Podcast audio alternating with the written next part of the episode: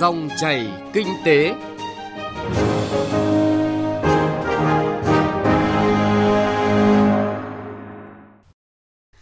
Biên tập viên Hà Nho xin chào quý vị và các bạn. Chương trình dòng chảy kinh tế hôm nay, chúng tôi chuyển tới quý vị và các bạn những thông tin đáng chú ý. Tập trung đẩy mạnh giải ngân 6 tháng cuối năm các dự án giao thông. Phỏng vấn ông Phạm Hoài Trung, Phó Viện trưởng Viện Chiến lược và Phát triển Giao thông về đầu tư công nghệ tăng kết nối giảm chi phí logistics tiêu điểm kinh tế địa phương là nội dung, kinh tế thành phố Hồ Chí Minh đã chạm đáy, bước sang giai đoạn bứt phá trở lại. Sau đây là nội dung chi tiết. Thưa quý vị và các bạn, tính đến ngày 30 tháng 6 năm 2023, Bộ Giao thông Vận tải ước giải ngân khoảng hơn 35.600 tỷ đồng, trên 95.222 tỷ đồng được Thủ tướng Chính phủ giao, đạt khoảng 37,4% kế hoạch năm. Đây là tỷ lệ giải ngân cao hơn mức trung bình của cả nước, nhưng vẫn chậm hơn so với kế hoạch đã đăng ký đầu năm. Vì vậy, để đảm bảo tiến độ giải ngân, hoàn thành các dự án theo kế hoạch, việc tập trung các giải pháp để thực thi trên công trường cần được đẩy mạnh, phấn đấu kết quả giải ngân cả năm đạt tỷ lệ cao, trung bình khoảng 95% so với các bộ ngành địa phương trên cả nước. Phóng viên Hà Nho thông tin chi tiết. Báo cáo về kết quả giải ngân 6 tháng đầu năm nay, vụ trưởng vụ kế hoạch đầu tư Bùi Quang Thái cho biết, kết quả mới đạt hơn 37%, dù cao so với tình hình giải ngân chung nhưng vẫn thấp hơn mức vốn đầu tư mà các ban quản lý dự án được giao. Vì vậy, 6 tháng cuối năm cần giải ngân một lượng vốn rất lớn, khoảng 59.000 tỷ đồng, cần có sự tập trung thực hiện tốt vào dịp cuối năm mới đảm bảo hoàn thành giải ngân vốn đầu tư. Cái khó của việc giải ngân trong nửa cuối năm nay đó là hầu hết các dự án mới khởi công xây dựng, giá trị sản lượng không cao. Vì vậy, muốn tỷ lệ giải ngân đạt mốc tiến độ theo từng tháng, từng quý thì cần sự nỗ lực quyết tâm cao và đặc biệt là cần sự đổi mới trong triển khai thực hiện. Theo kế hoạch, các chủ đầu tư, ban quản lý dự án đăng ký quý 3 năm nay ước giải ngân khoảng hơn 21.000 tỷ đồng. Nhiệm vụ giải ngân 6 tháng cuối năm nặng nề hơn. Ông Phùng Tuấn Sơn, trưởng phòng kế hoạch tổng hợp, ban quản lý dự án Thăng Long nêu rõ khó khăn và giải pháp khắc phục. Dự án cao tốc bãi Bọt Hàm Nghi và đoạn Hàm Nghi Vũng Áng, hai cái dự án này đi qua tỉnh Hà Tĩnh hết. Giai đoạn này thì phải nói là hai dự án này cái công tác giải ngân nó vẫn hơi bị chậm. Vướng mắc liên quan đến à, hai vấn đề. Thứ nhất là những vấn đề chính liên quan đến cái mỏ vật liệu đất đắp. Cái thứ hai nó liên quan đến công tác giải phóng mặt bằng, những cái công trình di chuyển Đối với các dự án cao tốc Bắc Nam giai đoạn 2021-2025, hiện các địa phương đã bàn giao mặt bằng khoảng hơn 84% và đang tiếp tục thực hiện phần khối lượng còn lại. Ông Lê Quyết Tiến, Cục trưởng Cục Quản lý Đầu tư xây dựng, Bộ Giao thông Vận tải nêu rõ khó khăn cản trở tiến độ giải ngân chính là do giá vật liệu biến động, cần có phương pháp tính toán mang tính chủ động của chủ đầu tư dự án, đó là để đảm bảo được tiến độ thì cái khó khăn hướng mắt là đầu tiên về giải phóng mặt bằng và vật liệu xây dựng và vấn đề mà cũng phải quan tâm nữa là vấn đề giá. Bộ Giao thông cũng đã chỉ đạo các chủ đầu tư hỗ trợ nhà thầu và trực tiếp làm việc với các địa phương để thực hiện các cái thủ tục cấp phép khai thác. Quý 3 thường là quý trọng tâm giải ngân các dự án giao thông, lãnh đạo Bộ Giao thông Vận tải cho biết đây là giai đoạn các ban quản lý dự án tiếp tục chỉ đạo quyết liệt các nhà thầu để đẩy nhanh tiến độ thi công. Đáng chú ý, nhằm tránh biến động về giá vật liệu hoặc giá vật liệu công bố của các địa phương chưa sát với thực tế, gây ảnh hưởng tới tiến độ giải ngân chung của các dự án. Ông Hoàng Anh Tuấn, Cục Phó Cục Kinh tế Xây dựng, Bộ Xây dựng, nêu giải pháp khắc phục.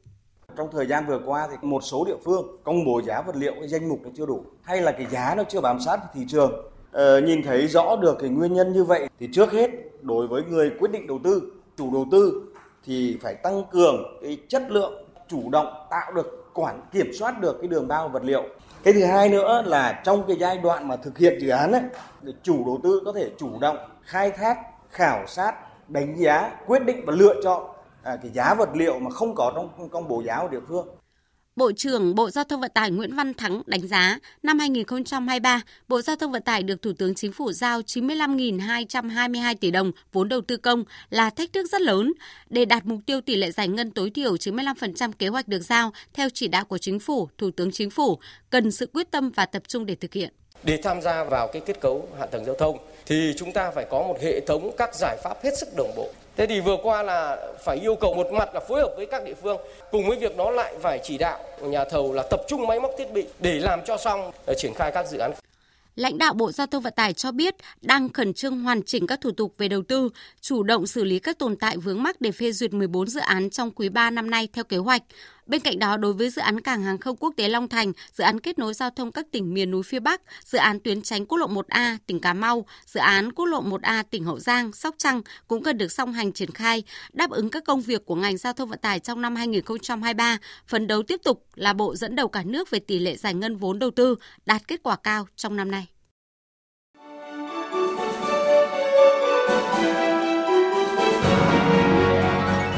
Dòng chảy kinh tế, Dòng chảy cuộc sống.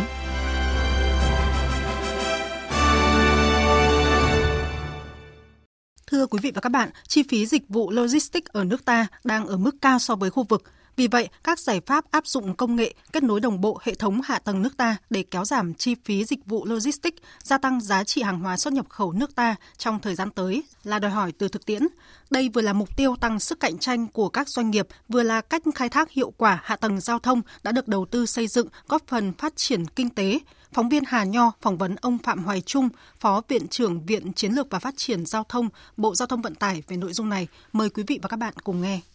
Thưa ông, việc đầu tư công nghệ có vai trò như thế nào trong việc kết nối hạ tầng để à, góp phần giảm chi phí dịch vụ logistics và tăng giá trị hàng hóa xuất khẩu à, của Việt Nam? Việc mà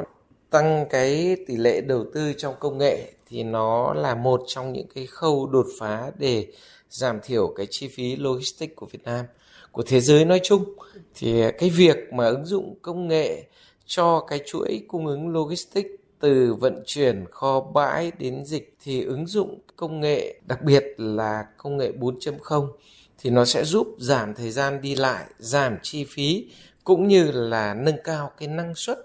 cho cái việc khai thác hoạt động logistics và từ đó giúp giảm cái chi phí logistics của nền kinh tế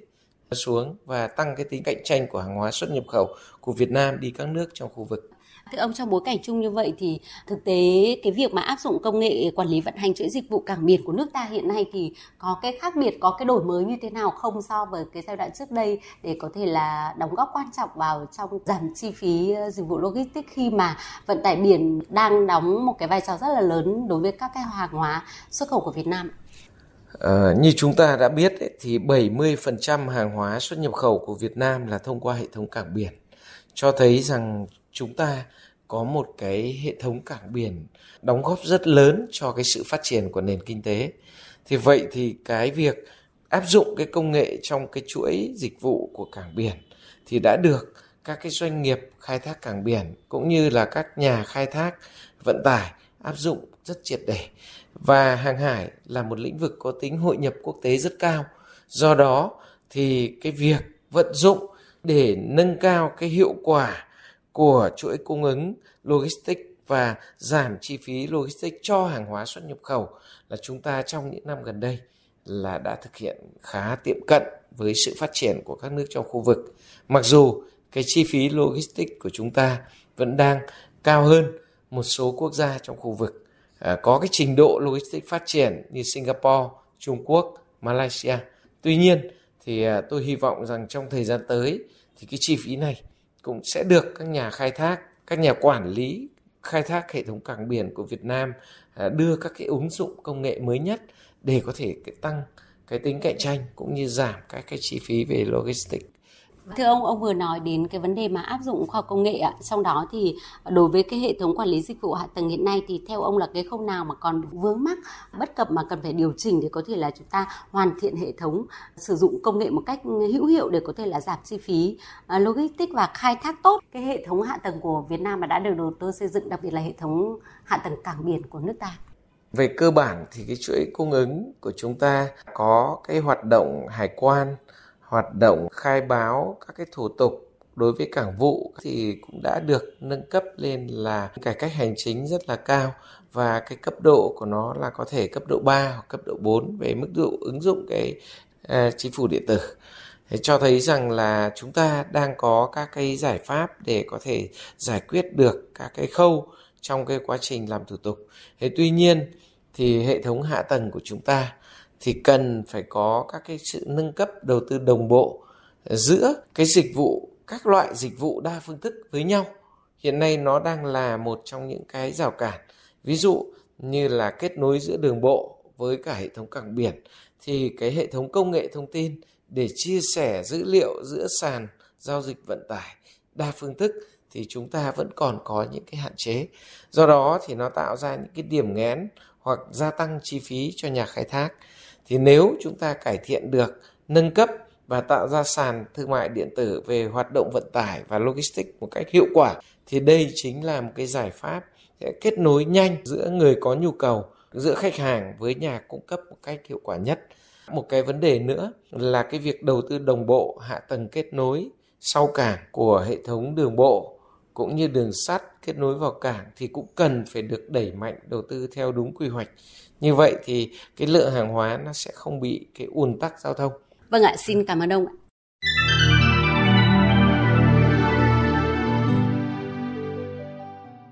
Thưa quý vị và các bạn, 6 tháng của năm 2023, thành phố Hồ Chí Minh tăng trưởng 3,55%. Con số này cho thấy sự tăng trưởng đáng ghi nhận của thành phố khi quý 1 chỉ đạt 0,7%. Dù dự báo có thể thành phố Hồ Chí Minh sẽ không đạt con số tăng trưởng đề ra là từ 7,5 đến 8% trong năm 2023, nhưng những tín hiệu khả quan của nửa năm đầu sẽ là bản lề để thành phố bứt phá, tăng tốc trong thời gian còn lại. Tiêu điểm kinh tế địa phương hôm nay, phóng viên Hà Khánh có bài viết phản ánh thực tế tại thành phố Hồ Chí Minh.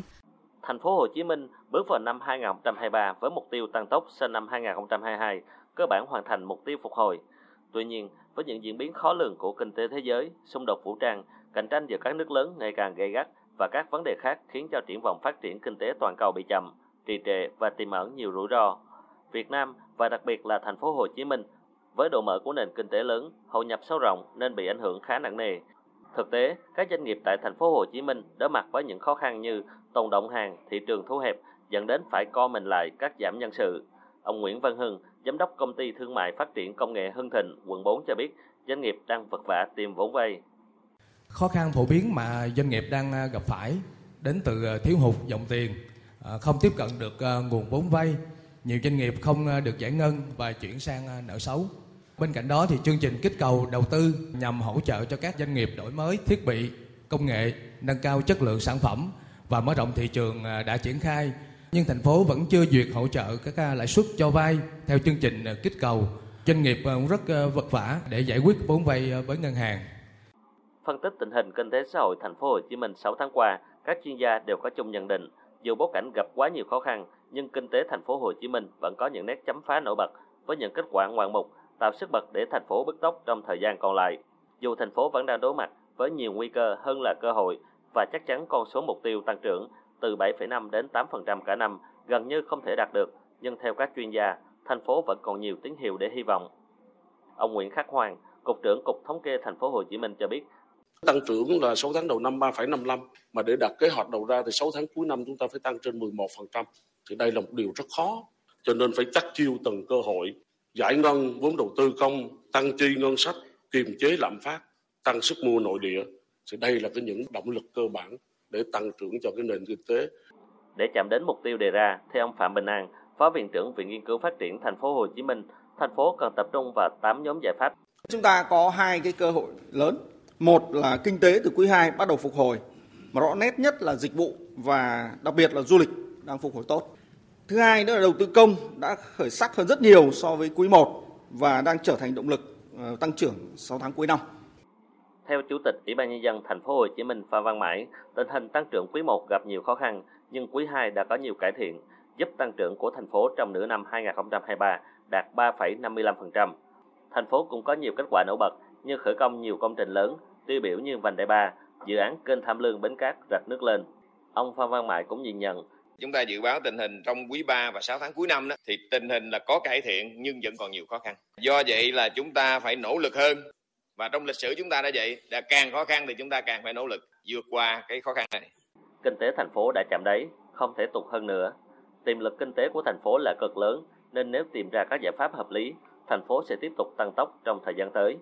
Và thuận lợi là thành phố sẽ triển khai các giải pháp trong bối cảnh có nghị quyết 98 chính thức có hiệu lực từ ngày 1 tháng 8 năm 2023.